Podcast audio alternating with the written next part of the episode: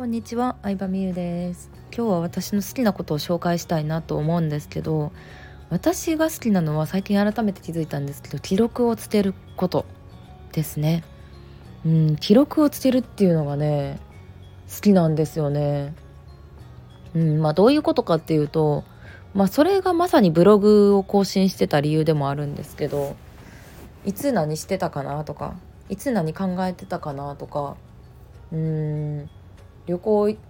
あの旅行行ったんいつやってなとか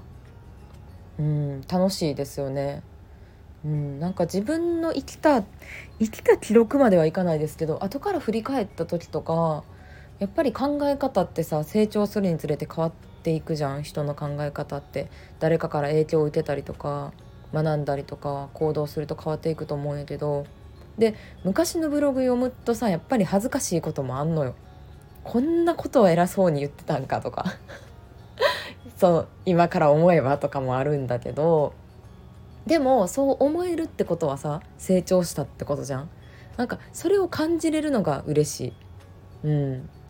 まあその記録っていうのは日記自分しか見れない日記でもいいと思うんやけど。まあもともとこうね人にいいものを紹介するのが好きやからこのお店良かったよとか。うん。なんかすごい好きな服のブランド見つけたらこれを紹介したいとか、うん、いいなって思うブロガーさん見つけたら紹介したいとかっていうのがあるからまあせっかくならね自分だけが見れるんじゃなくてちゃんとあの世の中誰でも見れるブログっていう形式にアップしたいなみたいな気持ちで始めたと思うんですよ。まあ、そこまで深くは考えてないけどね正直、うん、当時は。そうだから記録をつけるのがね好きなんだなっていうのに改めて気づきました。その記録をつけるっていうのに関連してないけど最近完全プライベートのインスタアカウントも作ってんな。うん、相葉美優っていう ID のアカウントが、まあ、フォロワー1,000人ぐらいいてそこでまあビジネス系の発信とかうんまあそうだな旅行とかまあランダムに投稿してるんですけど、まあ、それとは別にティアラインクっていうあのミニブログみたいな紙芝居形式のアカウントを作っててでさらにその2つとは別に本名でやってるアカウントがあるんですよ。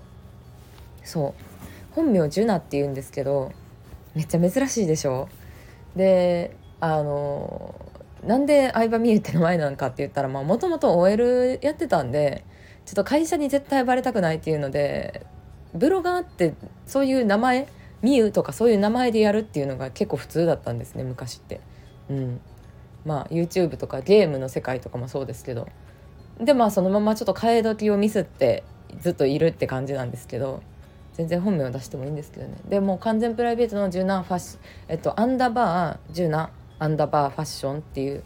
アカウント。で、まあ、毎日のコーデをアップしてるんですね。うん。でまあもうフォローしてる人数の方が多いですよ。そのアカウント。でもうんまあやっぱりファッション好きやなと思っておしゃれとか服とかバッグとかアクセサリーも好きやしうんなんか記録しておきたいなと思って始めてみましたね毎日の服を。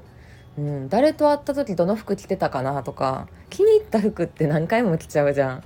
ん。であのいろんな服持っててもあれ全然着てないなって思うのとかクローゼット整理しててあったから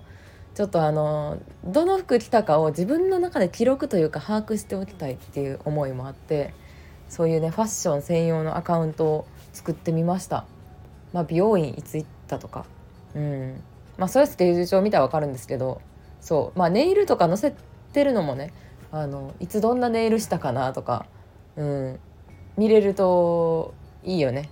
どれぐらいの頻度で行ってるかなみたいな。うん。なのでそのねファッションのアカウントを作ってみました。あもし興味ある人いたら同じようなアルページストーリー系美人百科っていう雑誌系の服が私は大好きなんですけど同じようなファッションが好きな人いたら是非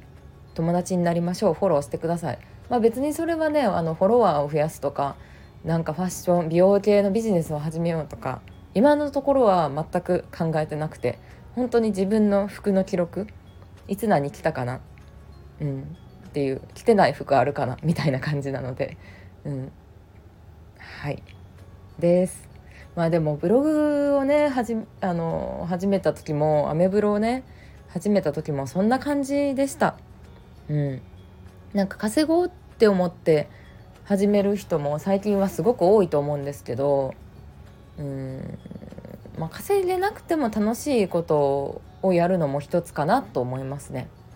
うん。一つかなって思いますだってそれだけで楽しいし本業の気晴らしになったらそれだけでさ価値があるわけじゃない？でまあ友達人と関わったりとかしてるとまあ発信してたらなんかこういう商品紹介してくださいとか案件来たりとかもするじゃないですか。なんかまあそういうのをね、えー、私の場合はやっていくうちにうんビジネスの世界を知ったっていう感じなのでまあ無理そうだな。そういう意味ではすごい無理してた時期はないのかな。無理して発信してたとかはないのかな。でも分かんないですけど。うん。まあ記録をつけるのが楽しいという話でした。皆さんもそんな感じでねブログを書いてみるといいんじゃないかなって思います。ありがとうございました。